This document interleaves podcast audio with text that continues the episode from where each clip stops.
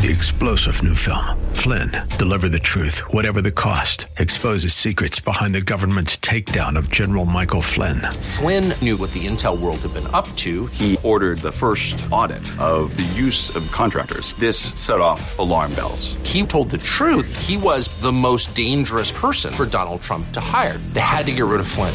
Flynn, deliver the truth, whatever the cost. Available now. Watch it today. Go to salemnow.com. Salemnow.com.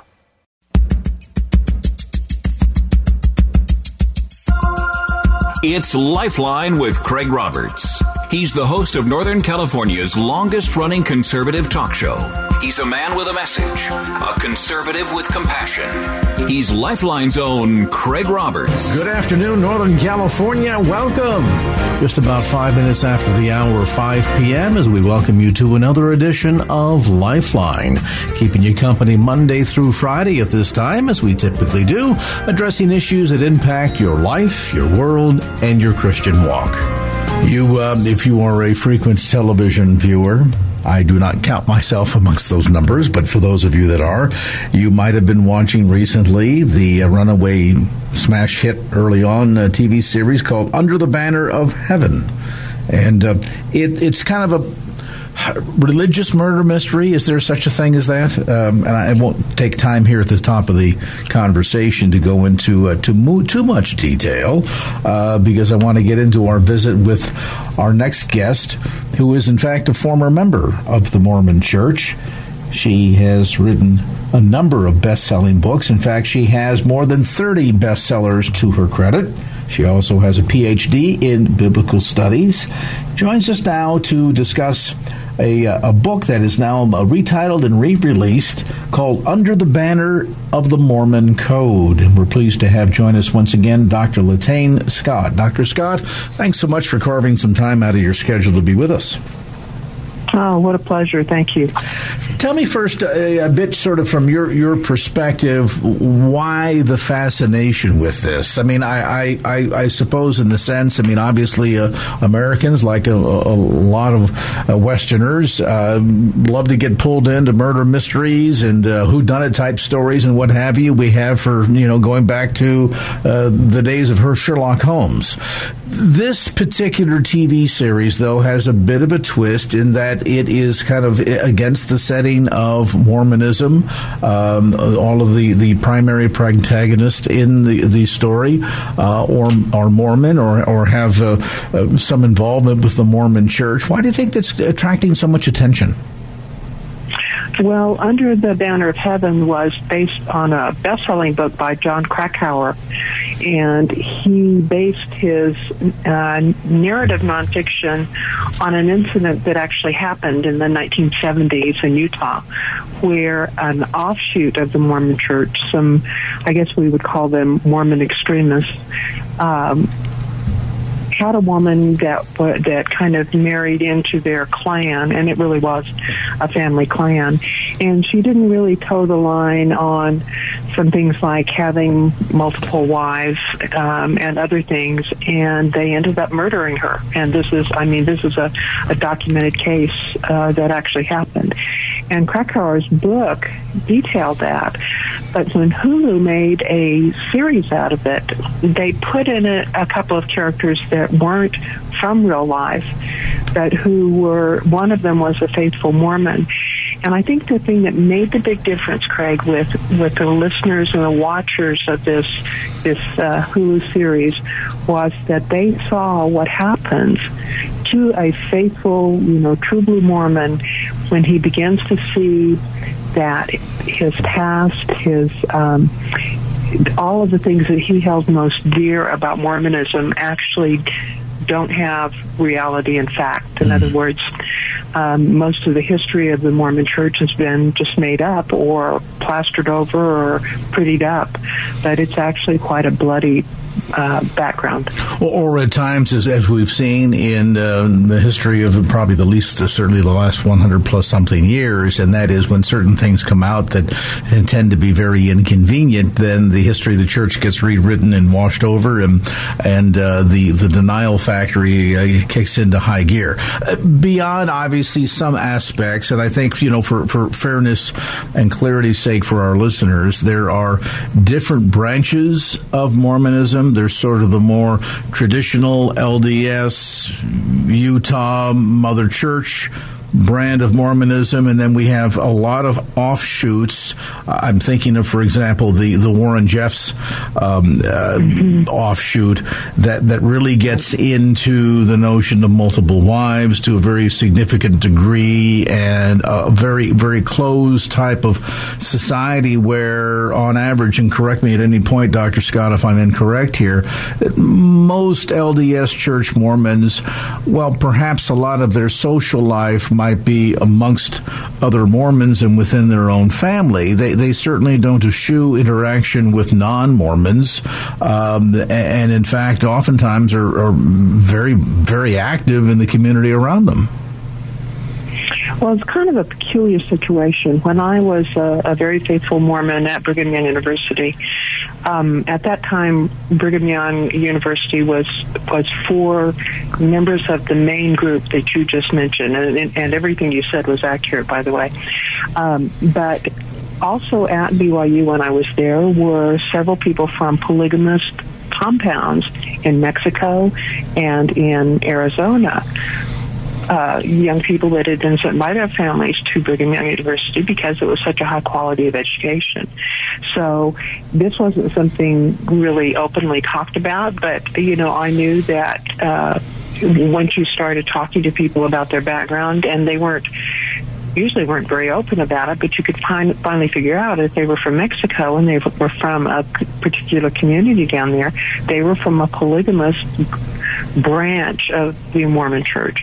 And I think at last count, Craig, um, maybe 50 or 60 distinct movements have come out of the mainstream Mormon Church. Hmm splinter groups. Now, uh, aside certainly from the polygamy, which of course tends to still, even in this day and an age, when uh, when almost seemingly anything goes, it still tends to raise eyebrows.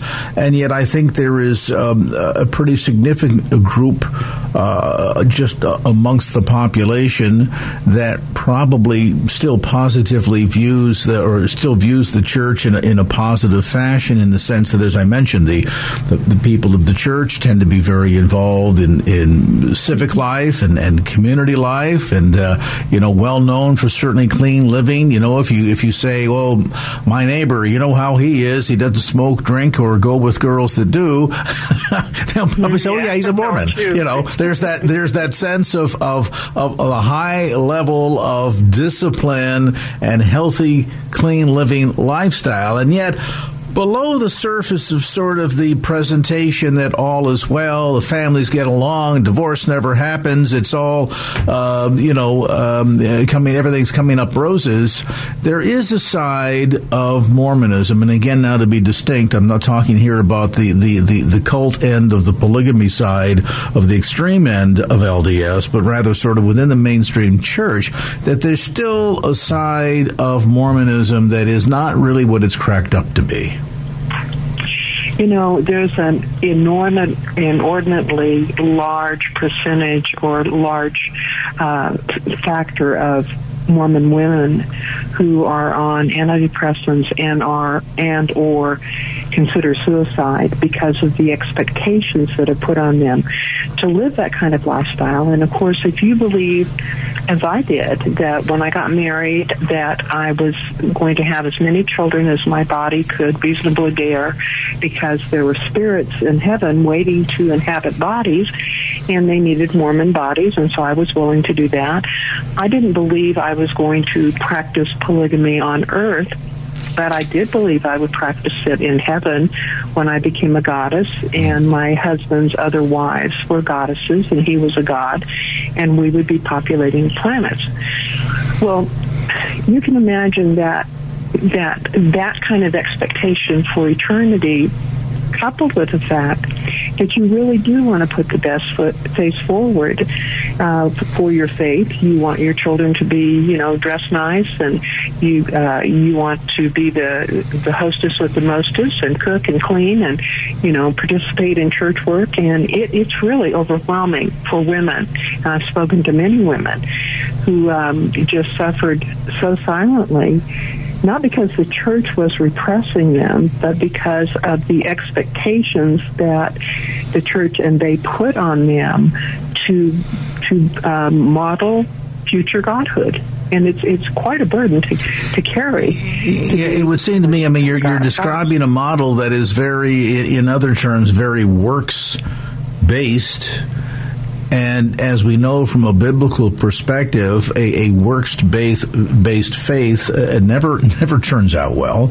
Uh, you know, our our, our works mm-hmm. are a result of our uh, our salvation, um, or a product of our salvation, and not the other way around.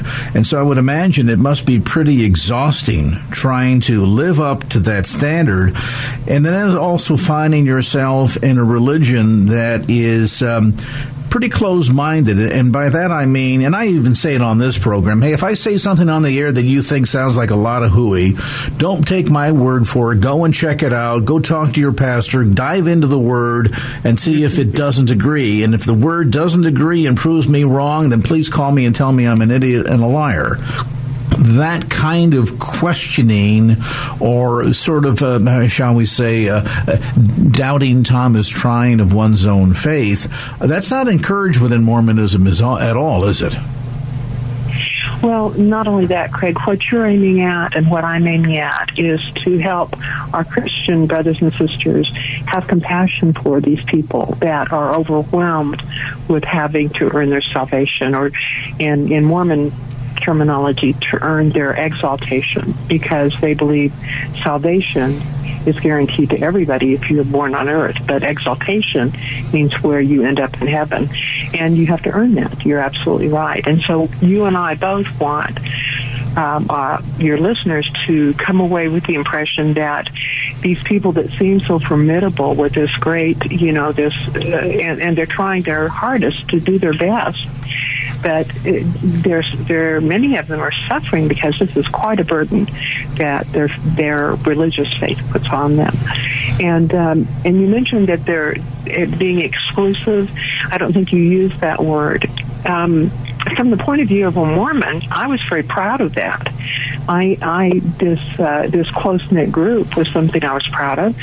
And to be honest with you, Craig, I've been a member of the same congregation for 50 years now. Once I left Mormonism, same Christian con- congregation of people, and I love that we stick together too. So, you know, what we see as a disadvantage in, in others, we need to just make sure, as if we're going to turn the searchlight of criticism on a group that we have a um, that would, when it shines back on us, we're not doing the same thing. Um, that's why I think people often ask, "Is Mormonism a cult?" And um, I just wanted to ask you, Craig, what, what do you think about that? Well, you know, as as I understand a cult, and there, there's a couple of degrees to which I, I would define it. First and foremost, when it comes down to the the most fundamental rudimentary rudimentary definition of what salvation is, uh, I I would suggest Yes, because I do not see within Mormonism the, the singular belief that the only way by which man may be may be forgiven forgiven of sin and regenerated and, and relationship with mm-hmm. God restored is singularly and only by the shed blood of Jesus Christ. And yet I understand that there's so much of Mormonism that is works based which then I think would, would in a sense qualify it as being a bloodless cult, meaning that it does not singularly turn on Christ's work on the cross.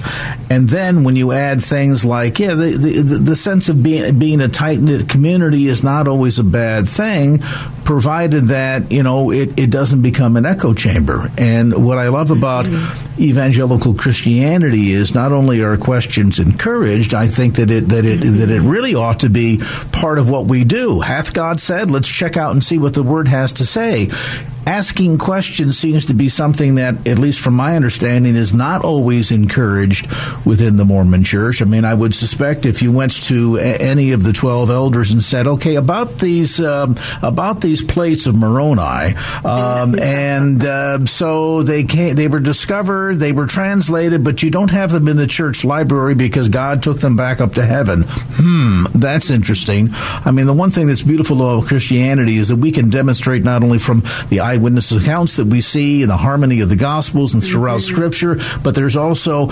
architecture and history that demonstrates that many of the things that we see and hear and read about within God's Word is, in fact, verifiable by extra biblical sources. And that's not necessarily the case within Mormonism. So, from those two points, I would say, yeah, I would probably put, although maybe not in the same category as a, a cult, quote unquote, like a Jonestown Jim Jones style cult, I would still have to say, and I would I would even say this to a, a, a Mormon friend, that I'm, I'm afraid that a lot of Mormonism does appear to be a cult. You know, I agree completely with you, and I don't know whether you, you, uh, when we put this together, there are four characteristics of a pseudo Christian cult. In other words, a cult that uses the terminology of Christianity, but um, is a, a, a cult. And one is that it deifies man or mankind, and we talked about that when I told you that I believed I was going to become a goddess and my husband was going to become a god. We've already talked about, and you brought up very aptly, the different view of salvation, or works-based salvation. When you mentioned the uh, the golden plates, what did the Book of Mormon intend to do? And it intended to make up for the lacks in the Bible. So the third characteristic of a cult is that it ostracizes Scripture or replaces it or diminishes it. The only thing we didn't talk about that's the fourth characteristic of God, and I think this is remarkable, we did this, you and I not just discussing this ahead of time, is we did not talk about how a God the Father in um, in Mormon theology was a former man who lived on a different planet than this and became a God. Yeah. So the four characteristics of a cult. We we actually just in talking about it, just in talking about what we know about Mormonism, we've already identified three of the four characteristics of a cult. And you know, I find it fascinating because when we talk about man's sin nature, I mean, certainly the notion of wanting to to um, uh, transplant or supersede God's authority. I mean, that was hinted at even within uh, the Garden of Eden when the serpent came and said, "Well, hath God said?" And and the notion of man wanting to take on uh, God-like characteristics. I have to tell you, uh, as a believer of many years now, I find even the notion exhausting. I would have no int- God says, I am the only Lord thy God, and you will have no other gods before me. And I don't even want to think about the notion of being competitive, uh, let alone being on the same par. I am quite content with God being God. And, and I think that notion of, of becoming a deity or having, I mean, I, I may have traits in terms of, of being created in the image and likeness of God, but I am not God. And when we start to do that, we find ourselves, quite frankly, taking on the characteristics of another very prominent character in Scripture, and that is mm-hmm. Satan himself, who wished to be mm-hmm. God. That's right. And therefore, you look at that from a purely scriptural standpoint and say, you know, if Mormons insist that, you know, we, we all believe in the same God, it's just a little bit of a different approach. We've got a little bit more current revelation, you know, that it didn't end with the, the final pages being written of the the uh, the New Testament somewhere in the Middle East, uh, 2,000 or 1,500 years ago, whatever the date might be. But instead, it was just, you know, less than 150, 200 years old, written here, just right over here in Utah, boy, you got to look at that and say there seems to be something that's not quite computing. With me today is Dr. Latayne Scott. She has a newly released and, and uh, retitled a book called Under the Banner of the Mormon Code. And she draws from her own life experiences to help readers understand the current day fascination with Mormonism, particularly as it's capturing some attention um, with the current television series Under the Banner of Heaven, as well as helping us understand not only what Mormon teaches, how it differs from traditional, mainline, fundamental, five pillars of the faith style Christianity, and then ultimately, and perhaps most importantly, how we can reach our Mormon Friends for Christ. We take a time out. We'll come back with more as Lifeline continues. And now back to Lifeline with Craig Roberts. I, am getting the sense that we should have booked an hour with our guest uh, in this segment of the program because there's so much to unpack here. But that'll maybe give you a good reason to go out and uh, order a copy of her newly re- released and retitled book, Under the Banner of the Mormon Code, where she draws from her own life experiences and offers insights to readers in terms of not just having a better understanding of some of the history of Mormonism, what it teaches, how it differs from mainline evangelical Christianity, but then, and of course, most importantly, uh, how we're able to share our faith and encouragement with our Mormon friends. And and toward that end, let, us talk about that. We've kind of talked about some of the, the challenges that that Mormons face in terms of you know the the the, the sort of the requirement of, of lifestyle and good works for um, salvation. And and I would suspect then to some degree, uh, Mormons at some point in their their life experience must get a little bit tired and feel tremendously unfulfilled that they're working so hard and granted they've got something to look forward to but you know one of the joys uh, dr scott for me is that yes i've got heaven to look forward to but i also get lots of benefits down here. And the relationship with god and the satisfaction of being able to, to have that communion with him is is absolutely uh, without without equal. And and yet i would imagine for a mormon they don't share that experience and i wonder if that's a is that potentially a starting point when you wish to share your faith with a Mormon? You know, I'm so glad you brought that up because when people ask me, when Mormon missionaries come to their door, what should they do? You know, what should they know? Is there a magic bullet scripture you can quote to them and they'll go away scratching their heads and, you know, starting to wonder? And it's really much simpler than that, Craig. I tell people that when someone comes to your door and tells you that they uh, have the Mormon gospel, um, I suggest that you not invite them in unless you're really, really prepared. And I believe your home is a sacred place not to bring someone in error into. But here's what I tell people to do. You can open the door and say, you know, uh, I appreciate your coming, but you know what? I am so satisfied in my relationship with the Lord Jesus Christ. And I have such a happy relationship with my uh, church family. And even though I have circumstances in my life that are hard, I have eternal joy and eternal hope, and I'm content with the Lord Jesus Christ. And I tell you why that would be so effective. When I was a Mormon, I believed that Christians were secretly unhappy and they needed Mormonism to be happy. And that they were all, and, and of course, that was always solidified when people slam the doors in the faces of us Mormon missionaries, you know. Here are these sour faced people that, you know, say, I don't want to hear you, and they shut the door if I think if I had, when I was Mormon, heard Christians saying, "My life with with the Lord Jesus Christ is so satisfying that I don't need what you're offering me," I tell you what, these 18, 19 year old boys that are homesick, they're away from their homes, they're stuck with each other, you know, day and night, literally. If they heard that from, let's say, every other door that they knocked on in a neighborhood, of a Christian giving them a big smile and saying, you know what? I, don't, I just don't need that. I, I have so much joy in, in my life, so much satisfaction in the Lord Jesus Christ. There's not anything you could give me that I don't already have. Those young men would go back and start thinking, what do they know that we don't know? Hmm. Let me ask you this: from from a Mormon perspective, um, when, when I think of God, certainly I, I, acknowledge and recognize that He is holy and righteous, and that um, He's a jealous God, He wants no other gods before him, that he expects me to live up to a certain standard. The same token, that same God recognizes that in my fallen sin nature, we've proven to be wholly incapable of that, and therefore the reason why he sent his son to pay the price on my behalf. But I, I don't see God as someone that is standing in heaven with a bat ready to bash me over the head at the first wrong move.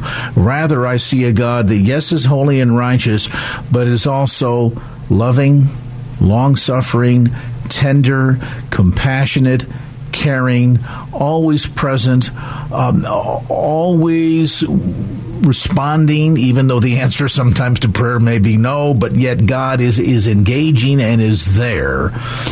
Is that kind of perspective shared by Mormons, or is he the, the big bo- boogeyman up in the sky ready to bop you over the head? Honestly, I never had that impression, um, Craig. In fact, kind of to the opposite, since I believed that God the Father was a former man who lived on another planet, and that his wife, or wives, Heavenly Mother, had gone through the same kind of process I had gone through in an earthly life, I believe that they would be more sympathetic to my struggles because they had been through them themselves. Mm. And of course, that completely hijacks and shanghais the role of Jesus Christ of as someone who came to earth to share in our in our, in our uh, sufferings. And you know, he suffered in all points just as we are. And if, if you don't mind me inserting this right now, because the those four characteristics I told you uh, about a cult are so significant in evaluating any group like Mormonism, I would love to bless your listeners with a free ebook on the characteristics of a cult. All they have to do is go to latayne.com forward slash cults and I'll send them a free ebook that gives the characteristics of, of a cult.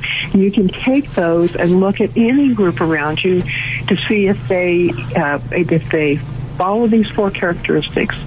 And to come back to what you're saying, this view of a formerly human God, the Father, diminishes him. See, the comfort I have now, Craig, in the true and living God of, of the uh, of the uh, of the Bible is that He doesn't ever change. Mormons believe God is eternally progressing. That, that he's going to be wiser tomorrow than he was today. And the problem with that, of course, is that he's not as wise as he uh, he wasn't as wise yesterday as he is today. Mm. That once you realize that, it, it makes him a lesser God because he's just one of us. yeah, and I'm so delighted that the God I serve is all knowing, all seeing, all powerful, uh, omniscient, omnipresent, and is all knowing. And I don't have to worry about God learning something new tomorrow. He knows it all, and I can rely upon that in my own life. And you know, at the end, and I think this is a good point to uh, conclude our conversation on Dr. Scott, Mormonism, like like many of the cults, if you if you scrutinize it close enough, you begin to realize realize that there are attributes that are Christianity like, that are Bible ish, but in the end are in fact a cheap imitation of the real deal. Now, how can you gain a better understanding in knowing the difference? Well, uh, Dr. Scott, very gracious in offering a free ebook called What is a Cult? And all you need to do to get your own copy is to go to latayne.com forward slash cults. And I'll spell that for you. It's L A T A Y N E, latayne.com forward slash cults, and you can get your own free copy of the ebook, What is a Cult? Dr. Scott, we're going to have to have you back on when we've got more time to spend together because there's so much on this subject matter that I believe is worthwhile talking about, and so many of the lessons that are certainly specific to Mormonism, but in the broader sense can be applied across the board for any of us, no matter who you might run into as you share your faith with others, uh, gaining a better understanding of, um, of who Christ is, of course, and your own relationship with God is the first key to understanding more about the cults and sharing your faith. Information again on the web at Latayne, L A T A Y N E dot com. And for your free ebook called What is a Cult, simply go to latayne.com forward slash cults. Dr. Latayne Scott, thank you so much for spending some time with us. The book, Under the Banner of the Mormon Code. I'm Craig Roberts, back with more right after this. And now back to Lifeline with Craig Roberts. Well, you've probably heard the news. The number of Americans living below the poverty line is now at its highest level in some 50 years. That, according to a recent report released by the U.S. Census Bureau, finds that more than 46 million people in the United States um, have. Uh, qualified for that uh, un, uh, dubious position of being under the poverty level. The new figures are the third increase in three years and nearly 1% increase from 2009. The federal government also says that median incomes in the United States fell over 2% last year. The U.S. apparently has one of the highest poverty rates in the world among developed nations. But, you know, when we talk about poverty and the poverty level, uh, what exactly does that mean? How do we define all of this? And when the Census Bureau says that America has the highest poverty rates in the world among developed nations, uh, that's got to beg a question for definition, too. Well, with some insights, we brought in an expert. Robert Rector is a senior research fellow at the Heritage Foundation. He is considered one of the leading national authorities on the topic of the United States welfare system and poverty, and um, has been recently dubbed the intellectual godfather of welfare reform by National Review editor Rich Lowry. And uh, Mr. Rector, great to have you on the program tonight. Well, thank you for having me on your show. Let's begin with some basic definitions. You know, when, when I hear the word poverty, I I have a vision in my mind, Robert, of similar to what uh, folks went through during the Great Depression. You know, the the Dust Bowl people of Oklahoma making their way with all this stuff strapped in the side of their Model A into the state of California. Literally had no money, no resources, no food, no nothing. When we talk about poverty in America today, is the picture that I just painted an accurate one? No, but the picture that you have is is what the average person has in mind when they hear uh, the government say there are 46 million poor people. They think about poverty as a, a family that's homeless or living in a decrepit shack with a hole in the roof, not having enough food to eat, maybe not being able to put clothes on your kids' backs. And when you look at the news media, when they run stories about poverty, they almost invariably present you with a homeless family or with a family that, that has an empty refrigerator and so forth. And while those families that are in that type of severe hardship do exist, and we have to be very concerned about them, they are a very, very tiny, tiny portion of this 46 million people that are, are ostensibly poor. In fact, only 1% of the poor are homeless. Now, what about food? Well, the U.S. Department of Agriculture runs a, sur- a, survey of food consumption and hunger each year, and last year they asked poor parents, this 46 million group, poor parents, they asked them the following question At any time during the previous 12 months, were your children ever hungry, even for a single day, because you didn't have enough food in the home or you didn't have enough money for food? You know what? 96% of poor parents said, my children were never hungry at all at any point over the 12 month period in the middle of, a, of this severe, severe recession. Now, let me ask you an important question related to all of this because I would imagine for folks that are filling out these surveys, I'd be a little bit hesitant uh, myself, quite frankly, Robert, to be uh, all that candid in some of my responses. I mean, are there cases where uh, parents are underreporting their circumstances because they just simply feel embarrassed by it all? I, I don't really think so because the survey asks a lot of other questions besides that. and the survey basically kind of tells us the same thing every year. And then there are other indicators that we'll talk about in the home. For example, um, when you look, we have surveys where you measure the actual food consumption and you compare the nutriment intake of poor children and upper middle class children there you can really have to struggle quite a bit to find any difference in the in the intake of vitamins and minerals and protein. They're all eating the same junk food, rich or poor. Kids still have uh, the sweet tooth. The same, right, the same food. Uh, we even have surveys that go in and we take blood samples and we look for protein in the blood and and things like that. And it, you don't find that poor people are generally particularly different than anybody else. If you look at for example the percent the consumption of percentage of calories that come from protein from carbohydrates from fats poor people look exactly the same as everybody else we have another set of surveys that ask uh, poor these poor households what sorts of things they have in the home, and what this survey shows us is that 80% of poor people have air conditioning. Two thirds of them have cable TV. 75% of them have an automobile. A third of them have two or more automobiles. 50% of them have a computer in the home. 40% of them have internet access.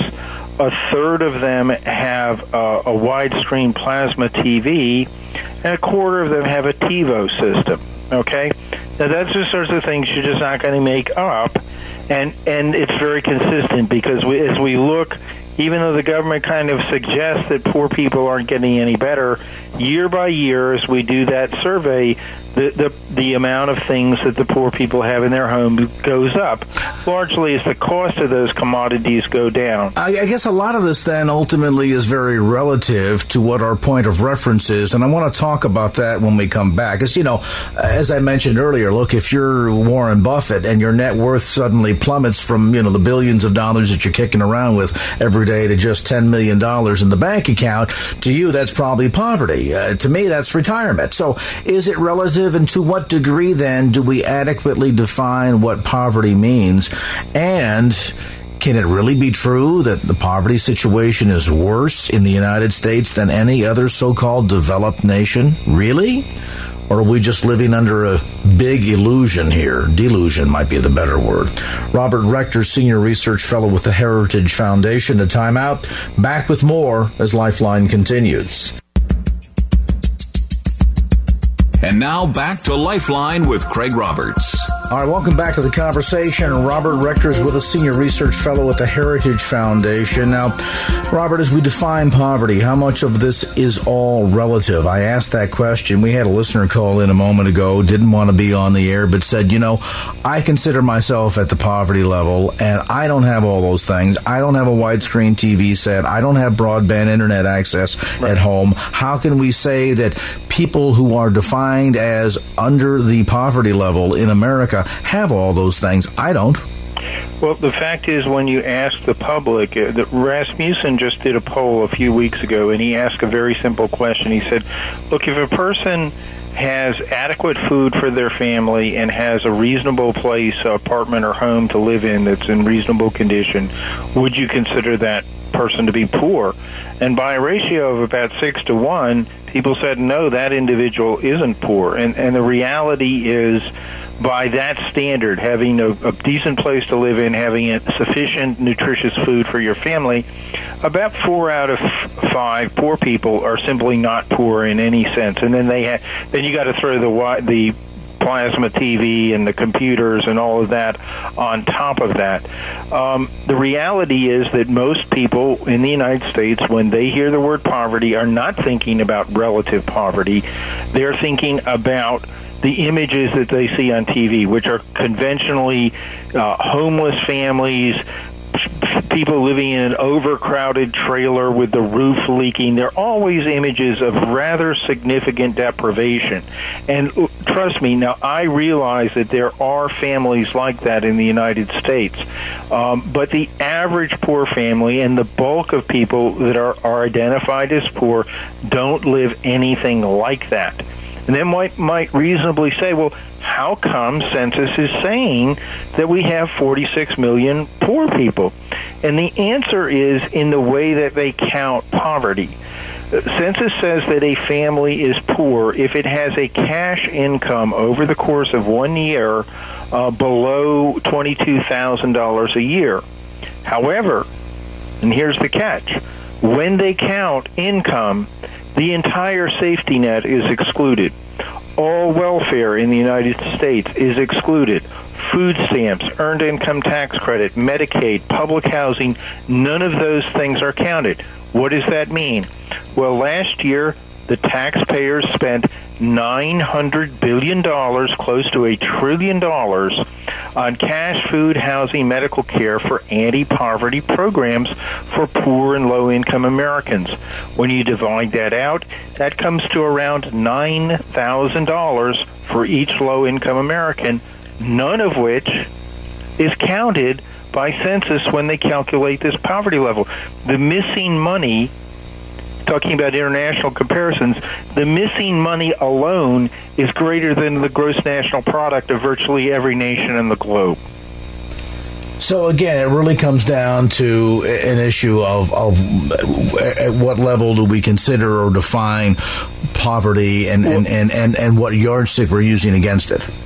Indeed. For, uh, and basically, as I said, you know, look, the typical poor family has air conditioning, cable TV, has a computer in the house. If they've got kids, they've got an Xbox, they have a car.